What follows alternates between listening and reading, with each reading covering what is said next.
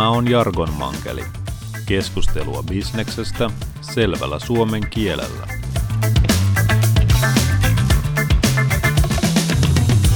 Tekoälystä ja koneoppimisesta on luvattu 10 hyvää ja 9 kaunista, samalla kun sen on uhattu tuhoavan työpaikat ja lopulta koko ihmiskunnan. Mistä oikeasti on kyse? Vieraana tänään tekoälyn matkaopas Antti Merilehti. Tämä on Alme Talentin Jargon Mankeli ja minä olen Ossi Kurkisuonen. Tervetuloa mukaan.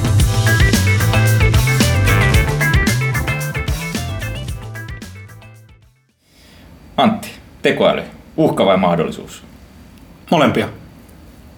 Mitä se tarkoittaa? Olet vastikään kirjoittanut kirjan Tikoäly matkaopasjohtajalle. Ja samaan aikaan toimit maajohtajana Finchillä, ja, joka automatisoi muun muassa tätä Google AdWords-mainontaa. Ja Google on ilmeisesti sekin sulle suhteellisen tuttu paikka. Kyllä, mä oon, mä oon itse ollut Googlen Euroopan pääkonttorilla töissä Hmm. ja, ja tehnyt siellä AdWordsin parissa. Tuohon sun kysymykseen, uhka vai mahdollisuus? Mm. Äh, mulla on tähän apteekihylly vastaus. Minkä näet suurimpana uhkana, johon mä vastaan aina sen, että se, että suomalaiset yritykset ei tämän vuoden aikana aloita kokeiluja koneoppimisen tekoälyn kanssa. Koska se, mä oon haastatellut ihmisiä kirjaa varten Piilaaksossa, Oulussa, Euroopassa, eri puolilla. Tekoälyn, pääosa tekoälyn kehityksestä tapahtuu Piilaaksossa ja Kiinassa. Siinä on kahden suuren kilpailu, niillä on erilaiset ajurit. Meillä on muutamia kirkkaita valopisteitä Suomessa, jotka kehittää. Muuten kyse on siitä, ketkä soveltaa. Hmm. Tässä kirjassakin otat esiin tämän, että Suomen ja muu maailman välillä on syntynyt jonkinlainen kuilu, mutta palataan siihen ihan kohta, koska ensin olisi hyvä käydä vähän tätä käsitteen määrittelyä läpi, eli mitä on tekoäly? Tekoäly on sellaista toimintaa koneen toimesta, joka ihmisen tekemänä on älykästä. Eli vaikka tikkurilla maalitehtaan linjalla, jos kone vaan laittaa kansia maalipurkkiin, kyseessä on automaatio, ei tekoäly, mutta jos siellä on vaikkapa kamera, jos on konenäky, ja samaan aikaan me luetaan koko ajan sitä EAN-koodia, että meillä on maalarin valkoinen, Hmm. sitten sulla on tuommoinen kirkkaan violetti taskuliina, niin jos siellä on sitä violettia väriä seassa, niin älykäs linjatyöläinen hän sanoo, että seis, poikki, nyt on joku vialla, nyt maalarin valkoisessa maalissa on violettia. Jos kone tekee saman, se on älykäs toimintaa. Että se havainnoi, että tässä on joku virhe ja toimii sen mukaan. Mm. No vielä ehkä isompi trendi tässä, ja mitä on, on kaikessa mainospuheessa käytetty, on tietysti tämä koneoppiminen, joka lopulta siis tietysti johtaa ihmiskunnan tuhoon, koska koneita Seis! tulee. Ei, Joo. me, aa, sattuu päähän. Seuraavassa kysymys. Siis mä, mä, lupaan sulle, Ossi, että mä tuun johonkin semmoiseen kuvaradion haastatteluun, siis televisio tai podcasti, että mä pistän punaisen piilolinssin ja sitten tähän poskeen, nyt mä piirrän poskeeni, rakkaat kuulijat, että mulla on vähän poskipää revennyt ja sieltä tulee se Terminaattori Kromi ja Skynet on täällä. Kun nämä robotit ei liity millään, tämän, meidän uhka on se, että me ei pystytä pitämään tätä hyvinvointiyhteiskuntaa yllä per 2025, ellei me ruveta toimeen. Se, mitä tapahtuu 2040-2080, siinä vaiheessa, kun meillä on laaja tekoäly, käykö se jargoniksi? Ee, Laaja tekoäly, joo, käy. Ihana, ping. Niin, tota, eli erotetaan heikko ja kapea tekoäly ja laaja tekoäly. Eli kaikki tekoäly, mitä meillä on nyt, on heikkoa. Se tekee yhden asian tosi hyvin. Mm, Saat automiehiä. Semisti. Hyvä. Tarvitsen, käytän. Ihanaa. Äh, niin nyt kun poliisi pysäyttää sut tuolla sen takia, että sulla on jäänyt tota, niin, niin, automaatio on lägännyt, sä et ole maksanut auton veroja. Niin se poliisi, se on syönyt donitsia siinä apukuskin paikalla ja ruutu on huutanut plim, koska se kone silmä, siis se on kamera, joka on yhdistetty siihen, että se on lukenut sun rekkari, joka on yhdistänyt sen tietokanta, joka sanoo, että verot on maksamatta. Niin se ei pysty pelaamaan shakkia, se ei pysty neuvomaan ruuhkassa, se tekee vain yhden asian, se on hyvin erikoistunut. Tämä on kapea tekoäly, tätä on kaikki tekoäly tällä hetkellä. Sitten kun mennään laajaan tekoälyyn, niin se on semmoinen, että se pystyisi tekemään montaa asiaa yhtä aikaa. Sitten puhutaan vielä superintelligence, joka on tämmöinen sitten, mennään jo hyvin pitkälle skifin puolelle, että se on tämmöinen niin kaikkia elollisia oliomuotoja älykkäämpi singulariteetti, mutta sitten mennään jo aika pitkälle. Nyt mä, meillä on tuossa kauppalehti pöydällä, niin Joo. jos pysytään näissä. Tota, käydään kuitenkin sen verran läpi, että mihin tämä niin koneoppiminen sijoittuu tässä kaikessa. Ää, hyvä kysymys. Eli tekoälyn, tekoäly, älykästä toimintaa koneen toimesta.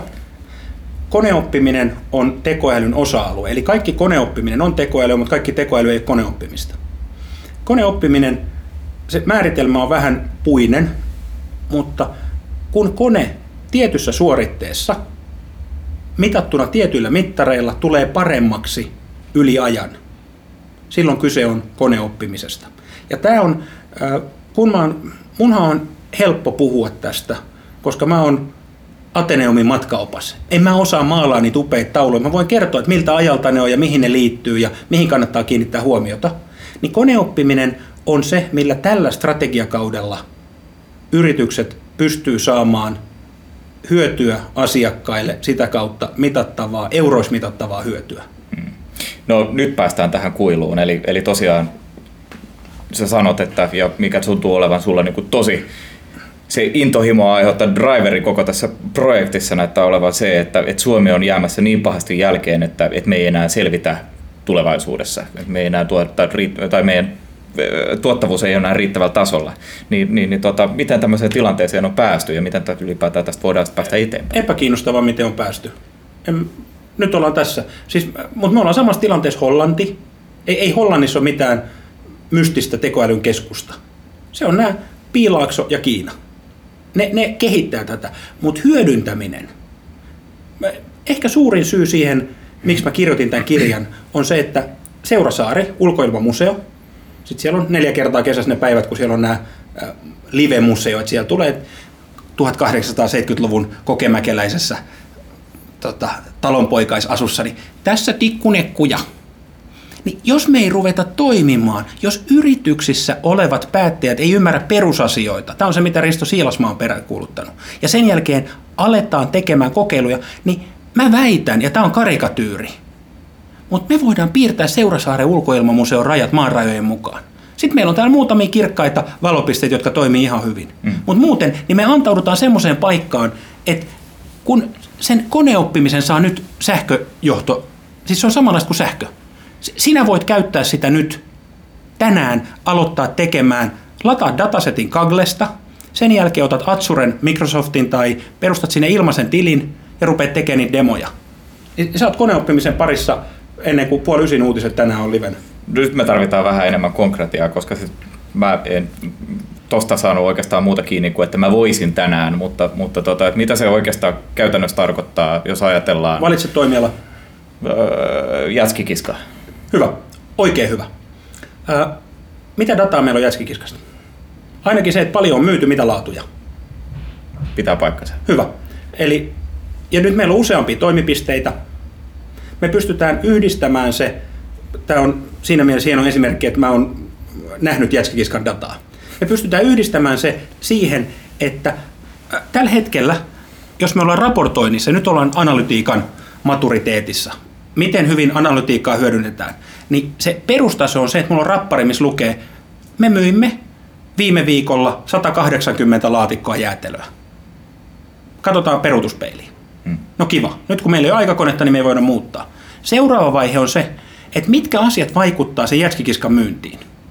Me voidaan aika nopeasti nähdä, että, että auringon sijasta tai sen sijasta, mitä Juha Sipilä tekee, niin se on lämpötila. Mitä lämpimän päivä, niin menee näin. Sitten meillä on eri paikkoja, varmaan sosioekonomisesti voidaan vähän katsoa, että tuolla menee kalliimpia jätskejä ja näin poispäin. Mutta jos otetaan vain yksi muutteen, se on lämpötila. Okei, nyt me huomataan, että lämpötila vaikuttaa. Miten? Ruvetaan vertaa, me saadaan ilmaiseksi Forekalta lämpötilat, me pystytään ottaa se myyntidata. Katsotaan, miten se vaikuttaa. Sen jälkeen, niin nyt vielä voidaan mennä tosi maltillisella koneoppimisella siihen, että hei, ensi viikolle on luvattu, no tuskin ensi viikolle, mutta kesäkuulle, nyt me ollaan kesäkuussa, tokalle mm. viikolle on luvattu 28. Paljon meillä pitää olla jäätelöä varastossa, että me ei myydä ei-oota. Okei, me todetaan 30 laatikkoa enemmän. Sitten kun me mennään vielä askel eteenpäin ja me automatisoidaan tämä, siinä kohtaa kun me ollaan varmoja, että tämä on tietyllä todennäköisyydellä, että meillä ei tule sitä minkä oliko se Norjan maajoukkue, joka tilasi 15 000 kananmunaa nyt olympialaiset. Se oli vähän automaatio. Google Translate oli tehnyt pikku virheet, sitä oli tullut vähän enemmän. Mutta tämmöisessä arkisessa toiminnassa, hmm. niin nyt tämä kone on ehdottanut meille ihan osuvasti, että paljon meidän pitäisi, ja sä oot itse tilannut, sä oot Ossi jäskikauppias. Sitten me otetaan vielä se taso, että me automatisoidaan. Että se vaan ilmoittaa sulle bling, sulla tulee, jos sä oot koodauttanut applikaation, tai sulla tulee vaan maili, että me ollaan tilattu 30 jätskilaatikkoa lisää. No, mitä sitten tapahtuu, että tullaan juhannusviikolle ja, ja tota, se onkin helleviikko ja sitten käykin ilmi, että mulla on siellä jätskikiskalla niin Helsingin keskustassa 40 laatikkoa ylimääräistä ja sitten on juhannusviikko. Sitten sä rupeat tutkimaan hintajoustoa. Hmm. Millä hinnalla se jäätelö menee kaupaksi? Ei, mutta siis oikeasti, tämähän on se, minkä takia data on niin tärkeää. Jos mä vertaan Jenkeissä, mä asuin Bostonissa, jos mä vertaan siellä, miten hyvin eri liikenneruuhkia ennustavat applikaatiot, Google Maps, Waze, toimii, niin kun sitä dataa on niin paljon enemmän, niin siellä esimerkiksi tämmöiset, että, että Stadissahan Google Maps ei pysty ennustamaan vaikka noita siinä Jätkäsaaren kupeessa Tallinnan laivojen tuloa. Se ei pysty etukäteen sanomaan, vaikka se jumiutuu joka kerta. Eli tämä datalayeri ei ole siellä mukana. Suomi on niin pieni markkina. No lyhyesti ennen kuin mennään tauolle, niin mitä on äh, analytiikan maturiteetti? Se on just toi. Eli jos sä oot ihan lapsen kengissä sen analytiikan kanssa, niin sulle tulee PDF-raportti, paljonko myytiin viime viikolla. Jos sä oot huono markkinointipäällikkö, niin sitten se on riittävä sulle. Mutta jos sä oot kiinnostunut aidosti siitä sun bisneksestä, niin sä haluat ymmärtää, kävellä niitä maturiteettiportteja, että miten hyvin dataa hyödynnetään sinne ylöspäin, niin että sä ymmärrät, että mitkä asiat vaikuttaa, miten tehdään parempaa bisnestä, miten palvellaan asiakkaat paremmin. Yes. Digitalisaatio ottaa niskalenkkiä HR-funktiostakin. 30-31. toukokuuta pääset kuulemaan, kuinka robotiikkaa ja tekoälyä voidaan hyödyntää henkilöstöhallinnon prosesseissa. Lisätietoa ja ilmoittautuminen osoitteesta events.almatalent.fi. Alma Talent. Lähes 600 koulutusta, seminaaria ja tapahtumaa vuodessa lahjakkaille ammattilaisille.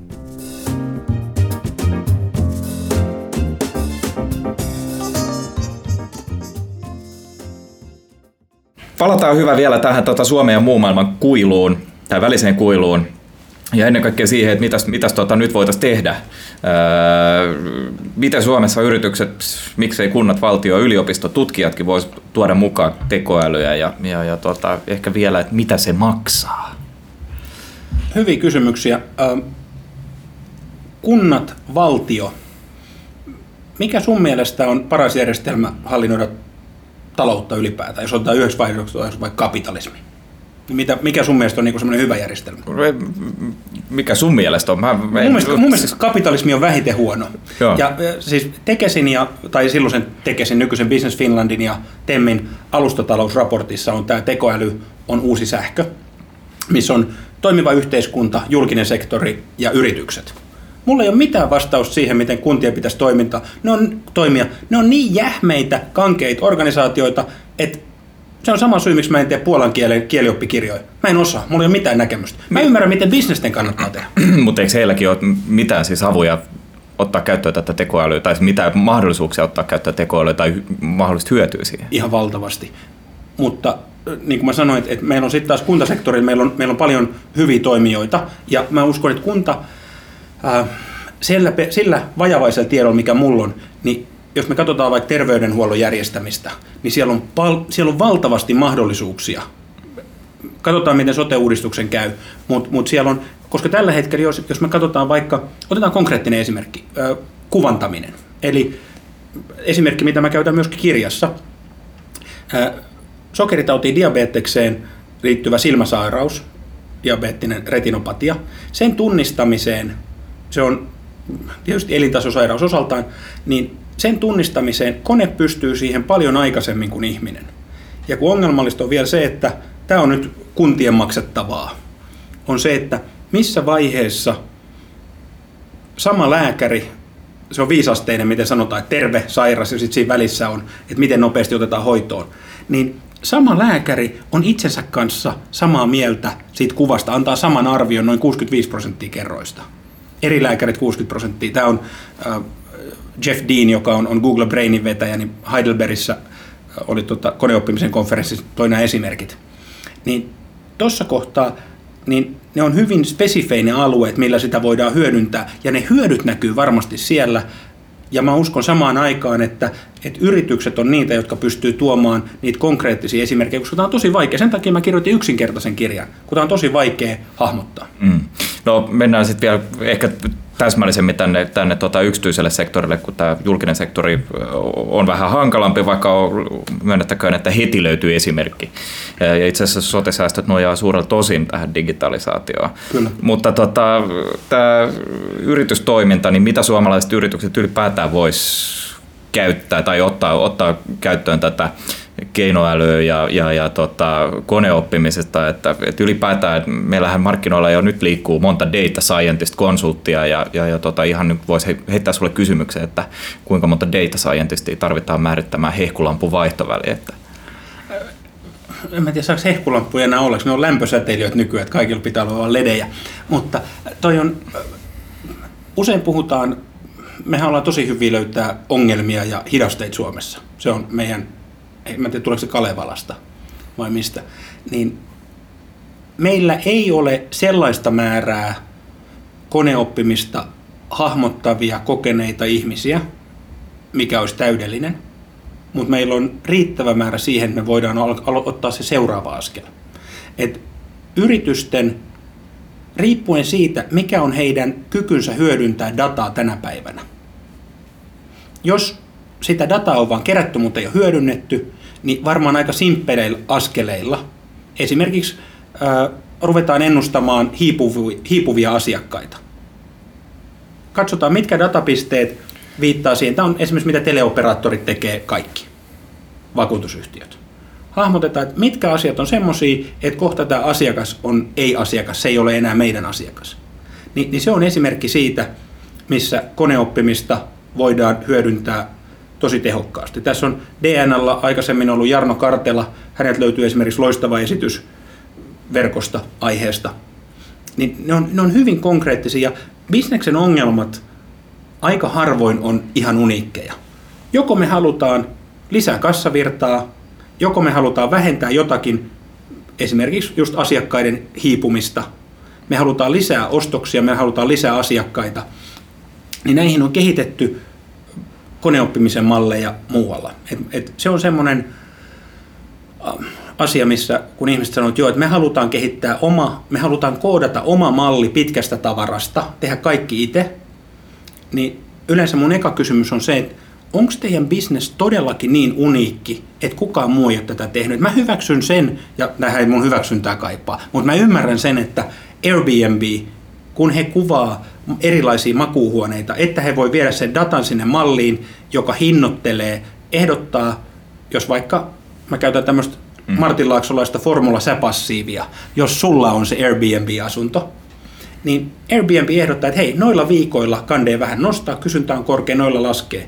Ja osa siitä datasta, mihin se suositus pohjautuu, tulee siitä, että millaisia kuvia on, mitkä on houkuttelevia kuvia ostajalle. Heidän kannattaa tehdä pitkästä tavarasta, koska ei ole muita, joilla olisi näin laaja datamassa huoneiden kuvien ymmärtämiseen. Mutta yrität sanoa, että Suomessa voidaan siirtyä suoraan tähän soveltamisvaiheeseen, tai että yritykset Suomessa voisi pitkälti siirtyä siihen soveltamisvaiheeseen, että näitä on jo niin kuin hyllytavarana että tätä ohjelmistoja näitä. Kyllä, ja sitten meillä on konsultteja, jotka tulee tekemään, paljon se puhutaan tämmöinen tekkijargoni kuin POKKI, Proof of Concept, eli että kokeillaan, että onko tämä, toimiiko tämä teillä, niin tuolla mitä mä oon nähnyt ja keskustellut konsulttitalojen kanssa, niin se on kaikkea 30 ja 80 000 välillä. Hmm. Mut, se, se, se on se ensimmäinen askel. Kyllä, mutta nyt kun sanotaan, että ne vie kaikki työpaikat Suomesta, ne koneet, niin, niin minkälaisia töitä tämä tulee tässä mahdollisesti korvaamaan ja, ja tota, minkälaisia toimintoja tämä tulee tekemään tämä keinoäly? Mä sain perjantaina ihanan päivityksen, että eräs tuttava, joka oli ostanut kirjan, niin oli antanut sen junassa Paavo Väyryselle. Niin mä nyt lainaan Paavo Väyryseltä, että toimittaja laittaa nyt sanoja suuhun, niin tämä on mediapeliä. Ää, tota, siis tulee viemään työpaikkoja. Niin miten se vie sen poliisin työpaikan, että se pystyy ennemmin keskittymään siihen, että hän ottaa kantaa poliisin vajavaisen resursseja. Minusta poliisien rahoitusta pitäisi ehdottomasti lisätä.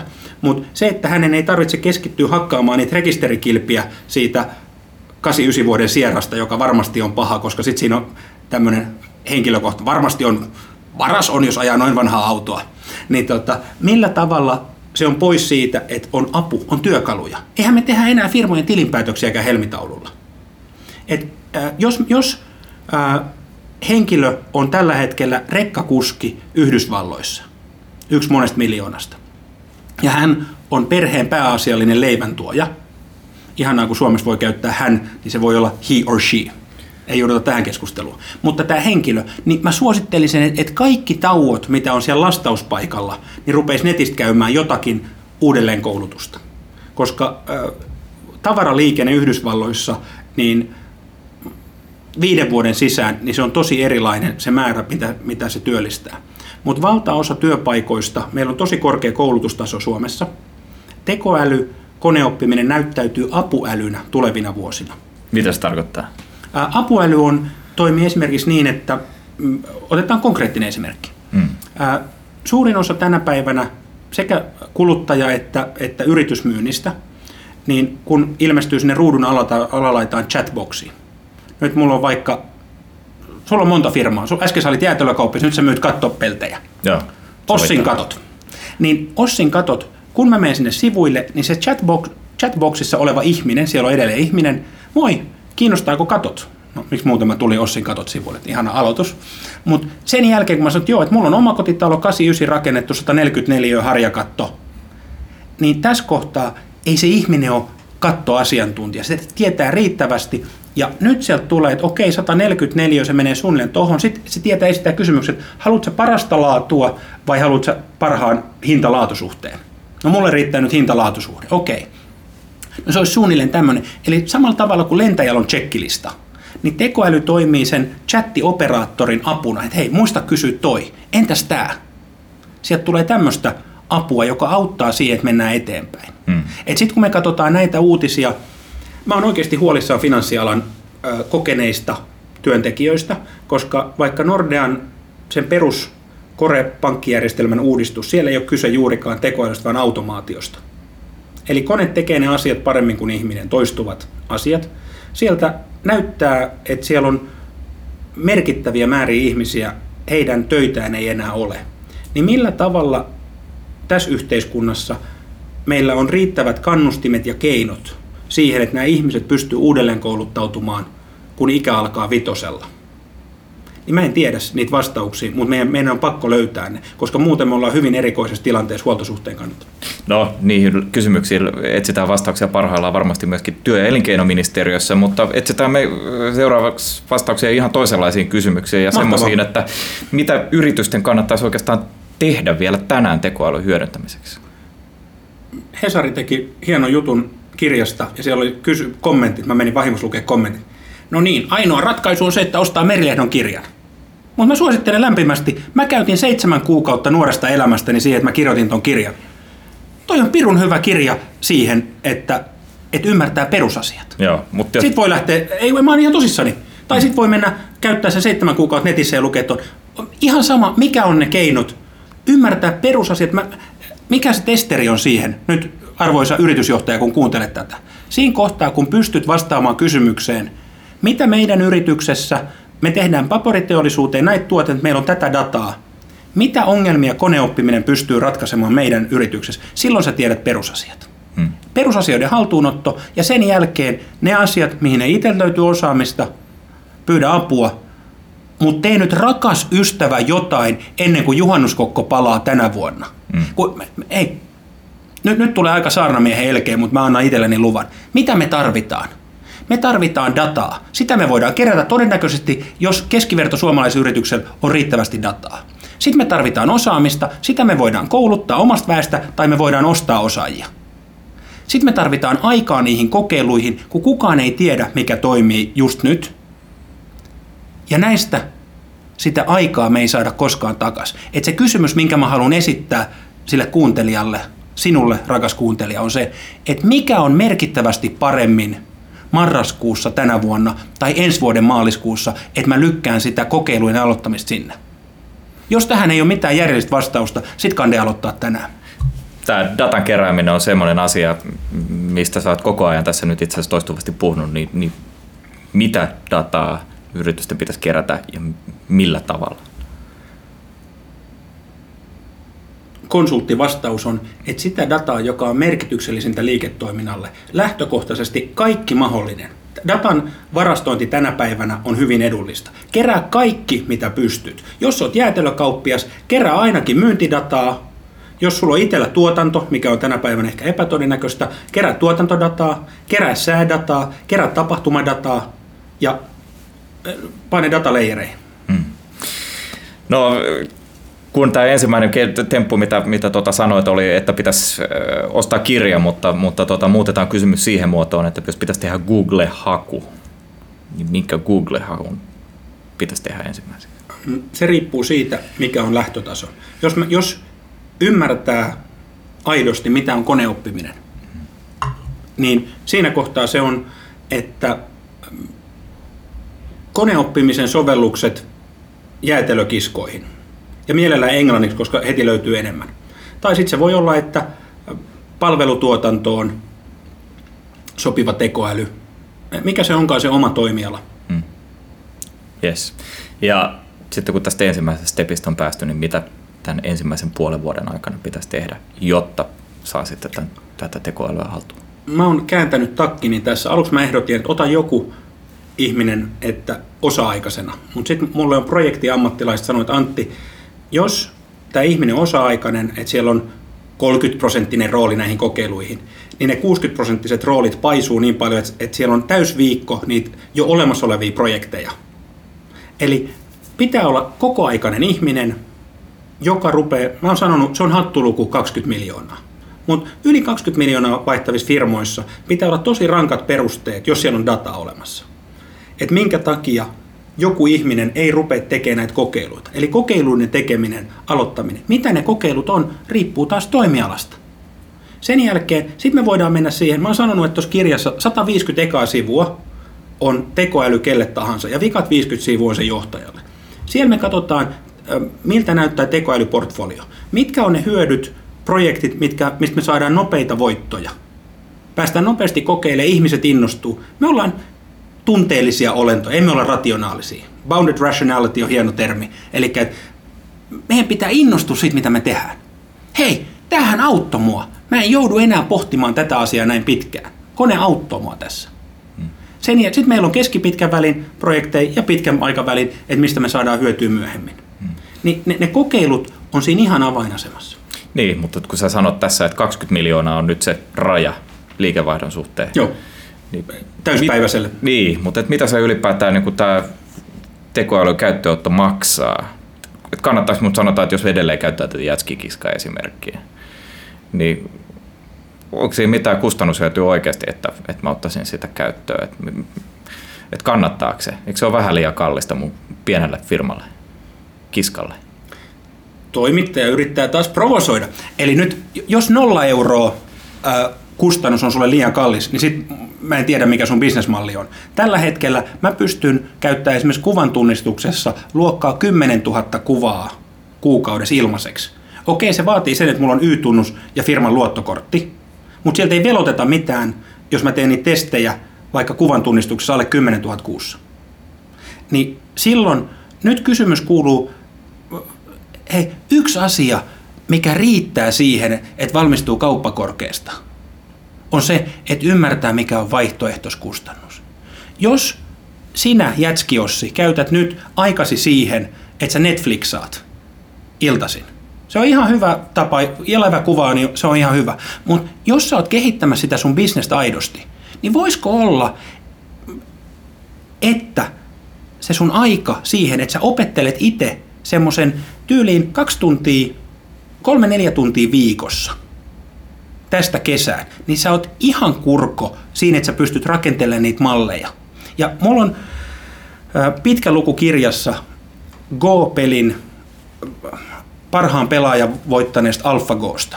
Ja siitä on tehty hieno dokkari. Mun vaimoni nauraa harvoin mulle päin naamaa, mitä tekee muutoin, niin ei silläkään niin väliä. Mutta kun mä näytin sen AlphaGo, löytyy Netflixistä AlphaGo Movie nimellä, trailerin, niin Maikki naurat, mitä? Tää on jännäri nörteille. Mutta se itse dokkari, puolitoista tuntinen dokkari, tosi hyvä, suosittelen. Siellä on kaksi kohtaa, jotka menee tosi nopeasti ohi. Erik Schmidt, joka on Alphabetin, siis Googlen emoyhtiön pääjohtaja siihen aikaan, ja Sergey Brin, toinen Googlen perustajista.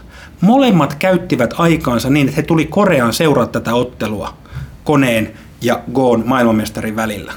Niin Alphabet oli siihen aikaan maailman toiseksi arvokkain yhtiö. Heillä todennäköisesti olisi ollut tämä vaihtoehtoiskustannus, onko valittu vaihtoehto parempi kuin paras vaihtoehtonsa, niin heillä varmaan olisi ollut aika monta tekoälyfirmaa, mitä olisi kannattanut käydä skauttaamassa jossain päin maailmaa, mutta he valitsi tulla katsomaan tämän täydellisen tiedon ympäristössä tapahtuvan erittäin asialleen omistautuneen ihmisen ja koneen välisen haasteen. Niin jos sinä jätskiossi, et halua käyttää neljä tuntia viikossa siihen, että pystyisit tarjoamaan parempaa palvelua, parempia tuotteita, parempaa tuottoa, niin sit mä en pysty auttamaan. Hmm. Tarkoittaako se sitä, että sit mä myöskin ansaitsen mennä konkurssiin? Uh, your words, not mine. Okay. Kiitoksia. No niin, kiitokset Antille tästä ohjelmasta. Aktiivinen tuottajamme paikansi seitsemän jargon-termiä tästä jaksosta, joista avattiin kaikki seitsemän. Mahtavaa. Oma suosikkini oli ehdottomasti apuäly, jota tämä putkiaivo tarvitsisi aivan jatkuvasti. Seuraavassa jaksossa käsittelemme sisältöstrategiaa ja asiakaslähtöisyyttä, kun vieraaksi saapuu yrittäjä Kati Keronen.